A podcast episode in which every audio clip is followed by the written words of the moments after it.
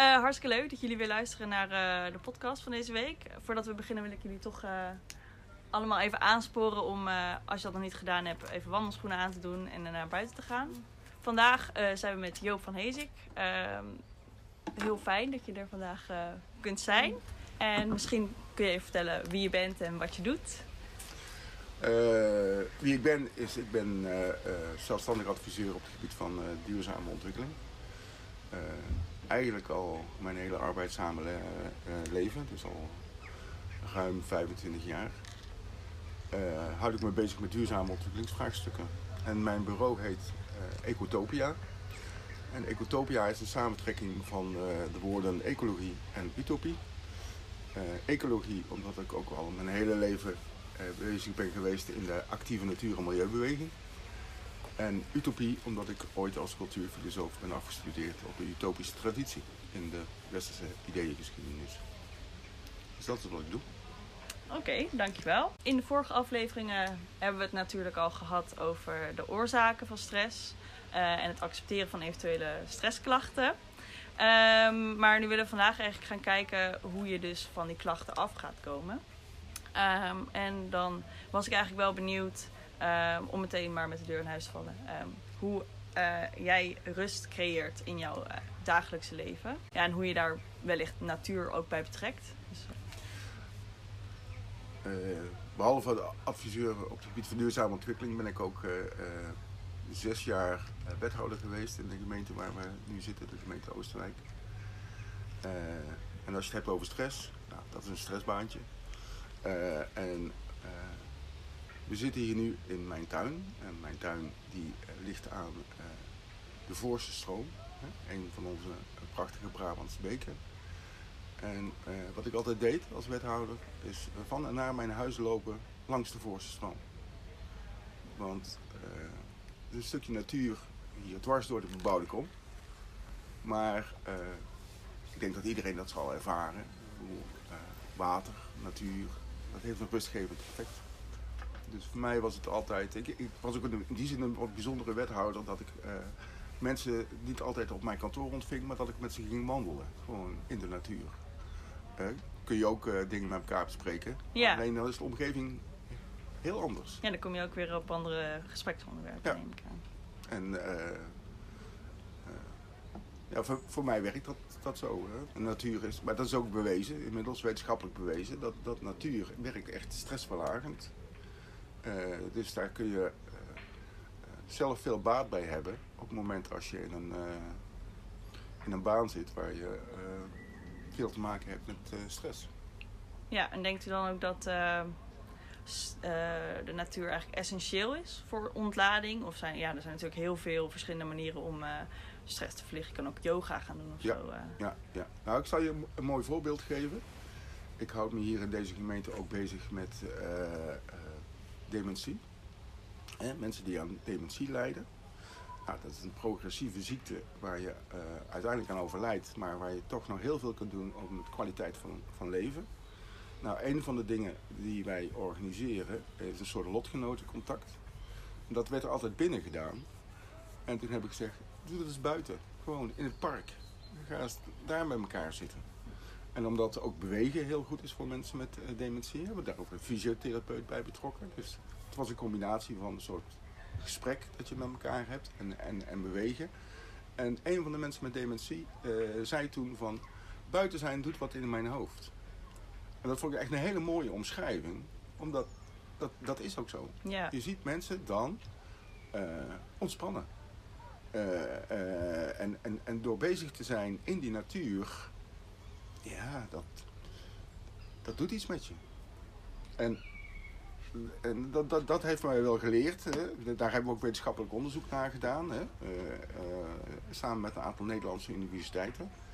Van, kun je, hè, iedereen heeft wel dat idee van de natuur is goed voor je. Maar geldt, hoe, hoe werkt dat nou bij mensen met dementie? Nou, daar hebben we dus met twee universiteiten onderzoek naar gedaan. En eh, daar hebben we uiteindelijk een, een artikel over geschreven. Wat geplaatst is in een zeer gerenommeerd eh, internationaal eh, vakblad. En dat was het eerste artikel over de relatie tussen natuur, ik maar zeggen, en dementie. Ja. En eh, dus ik ervaar het bij mezelf, maar je kunt de natuur dus ook heel goed inzetten voor andere zaken dan alleen je werk. Mhm. Maar gewoon ook bij bepaalde ziekten. Ja, en nou, dementie is gelukkig voor de meeste van onze luisteraars nog nee, is vaak een ziekte die je krijgt op latere leeftijd. Nou ja, denkt u dat het dan ook belangrijk is dat je op vroegere leeftijd al begint met eh, bijvoorbeeld ontladen in natuur om dat soort eh ziekten op latere leeftijd dus tegen te kunnen Ja. gaan? Ja, ja. Even, ik, ik wil je niet bang maken voor de toekomst, want jullie zijn jong, maar eh, soms is het fijn om een man te zijn, want als vrouw heb je een kans van 1 op 3 dat je op latere leeftijd dementie ontwikkelt en als man een kans van 1 op 7. Ja, dat is wel een stukje groter. ja. Maar het is, het is gewoon niet, niet alleen eh, eh, eh, op latere leeftijd. Het is, het is ook gewoon goed om ja, dat soort rustmomenten te zoeken in je, in je dagelijks leven. Wij leven in een hele jachtige samenleving. Dus af en toe moet je jezelf weer gewoon opladen. ja, En daar zijn heel veel manieren voor, dat ben ik met je eens. Maar natuur kan je daarbij helpen. En alleen door, even de, tijd te nemen om erin te verblijven. En eh, door je te verwonderen eh, over de natuur. Want de natuur is echt een bron van verwondering. Maar we hebben het ook wetenschappelijk onderzocht dat... Kijk, als jij op een kruispunt staat, een heel druk kruispunt met alle fietsers, auto's en zo, dan krijg je heel veel impulsen binnen. Als je in de natuur bent, eh, krijg je minstens even, evenveel impulsen binnen. Alleen onze hersenen werken zo dat in de natuur ontspan je daardoor. En op een druk kruispunt, dan voel je je eh, jachtig, zal ik maar zeggen. Hè? Dan moet je allemaal goed opletten en Ja. eh, weet ik veel wat. Dus, dus, dus natuur is in, in die zin echt een, een, een, eh, kan een, een helend eh, eh, effect hebben. Hè? Helend landschap eh, kan het eh, eh, zijn. Het is alleen eh, daarom ook zo triest dat wij eh, de natuur eh, zo slecht eh, behandelen. behandelen. Ja, u zegt dus dat, we, dat wij als eh, jongere generatie eigenlijk ehm, eh, ons nu al een beetje moeten focussen op, op natuur. Ehm, en wat denkt u dan dat, dat eh, ja, hoe we dat het beste kunnen implementeren, zeg maar? Heeft u daar een tip voor? Nou, ik, ik, ik, hou er erg veel van gewoon in die zin eenvoudige dingen die je gewoon in je leven kunt inbouwen. Hè? Eh, eh, en, en, en dat betekent, ja, neem de tijd om gewoon eens een keer eh, je te laten doordringen van wat de natuur voor je eh, kan betekenen.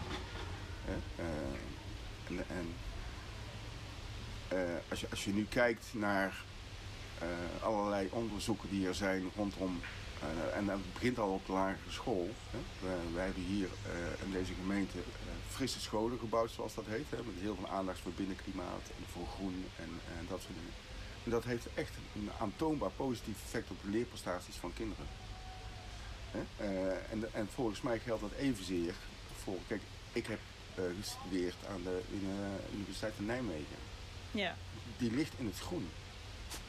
Dus volgens mij heeft dat gewoon een positief effect ook op eh je vermogen om eh, te leren. ja. Dus op, Nou, eh, zo, zo zijn er heel veel dingen waarbij ik denk van... kijk, wij, wij mensen zijn heel erg geneigd om apparaten te maken. En we maken een apparaat voor een bepaald doel en dat is heel effectief.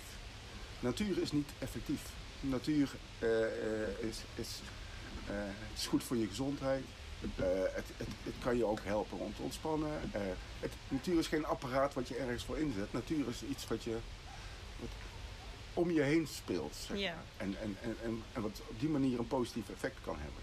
Hè? Daarom is het ook zo belangrijk dat eh, we onze directe woon- en leefomgeving gaan vergroenen. Hè? Want natuurlijk zijn er natuurgebieden waar je kunt ontspannen. Maar eigenlijk zou je willen dat natuur veel meer in je directe woon- en leefomgeving eh, Ja. eh, is. Denkt u ook dat eh, als eh, wij jongeren meer zouden leren in de natuur, dus bijvoorbeeld in het bos of in het park, dat u denkt dat eh, onze prestaties ook eh, zouden bevorderen? Ik, ik, ik- denk zeker dat eh, eh, als je eh, eh, gebruik of iets in een groene omgeving doet, dat dat positief werkt ook op je concentratievermogen. Hè? Het, het, het werkt eh, ontstressend. Ja, toen ik op de middelbare school zat, toen was er nog geen wetenschappelijk onderzoek, maar ik heb mijn eindexamen van het VWO voorbereid bij de IJzeren Man in, in, in Vught. Dat is gewoon het natuurgebied. en dat kun je ook. Eh, in plaats van eh zwoegen op je zolderkamertje, eh, ga naar buiten, neem je boek mee en eh, doe het lekker buiten. Dat, dat werkt ook echt heel bevorderend op je concentratievermogen. Dus eigenlijk eh, dat we natuur niet meer zozeer los zien als middel voor een doel, maar eigenlijk gewoon implementeren in het dagelijkse leven. Dat het gewoon de norm moet het, worden. het moet echt veel meer onderdeel worden van ons dagelijks leven. Eh, in de zin van, eh, we, zijn, we zijn natuurlijk, kijk, de, de steden groeien. Hè? Steeds meer steen. Eh, eh, maar je zou toch echt die, die, die, die stenen omgeving, zou je eh, toch ook gewoon de natuur zijn kans moeten geven. Een stedelijke natuur is vaak net zo fascinerend als natuur in een natuurgebied. Ik, ik, ik heb één keer een rondleiding gehad ooit van de stadsecoloog van Amsterdam. Dat is geweldig wat voor een dieren- en plantenleven er eh, in de stad Amsterdam eh, eh, aanwezig is. Ik bedoel, daar wonen gewoon vossen en... eh, we, staan daar niet, niet, niet zo bij stil, maar de, de, de stedelijke natuur is ook heel divers. Ja, En, en, en, en, en daar zouden wij gewoon, dat zouden we A, meer moeten waarderen. Hè? Omdat het echt he- heel goed is voor ons. Maar je zou dat, eh, dat is ook eh, ja, eh, zo leuk om te zien hoe natuur en, en, eh, en de stedelijke om, omgeving eh, met elkaar interacteren. ja.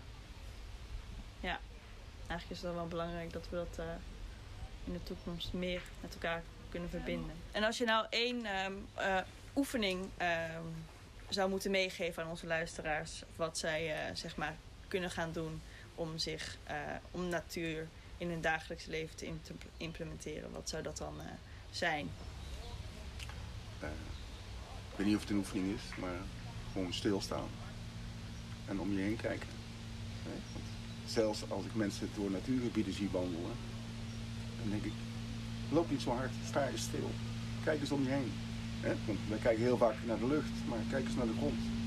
En, en, en, en, eh, ja, en daar, daar, daar zit voor mij de persoonlijke kracht van, van de natuur. De natuur is iets, eh, een bron van verwondering. En eh, het maakt je leven echt eh, bijzonder meer plezierig als je je af en toe eh, laat verwonderen. In plaats van dat je zo eh, zeg maar van de ene klus naar de andere klus of eh, de ene gebeurtenis naar de andere gebeurtenis rolt. Eh, dus, eh, het is misschien de simpelste oefening die er is, maar een keer stilstaan is niet verkeerd. Ik denk dat dat voor eh, heel veel mensen juist best wel een lastige opgave is. Als je ziet eh, hoe snel tegenwoordig alles gaat. Ik denk dat dat een hele mooie eh, statement is om mee te stoppen. Dan wil ik je nogmaals heel erg bedanken voor je tijd. En ik hoop dat de luisteraars een lekkere wandeling gemaakt hebben. Volgende week spreken wij met Yvette van den Berg. En gaan we het hebben over hoe zij natuur inzet als visueel medicijn. Ik hoop dat jullie eh, deze aflevering leuk vonden en dat jullie er wat van opgestoken hebben. Tot volgende week.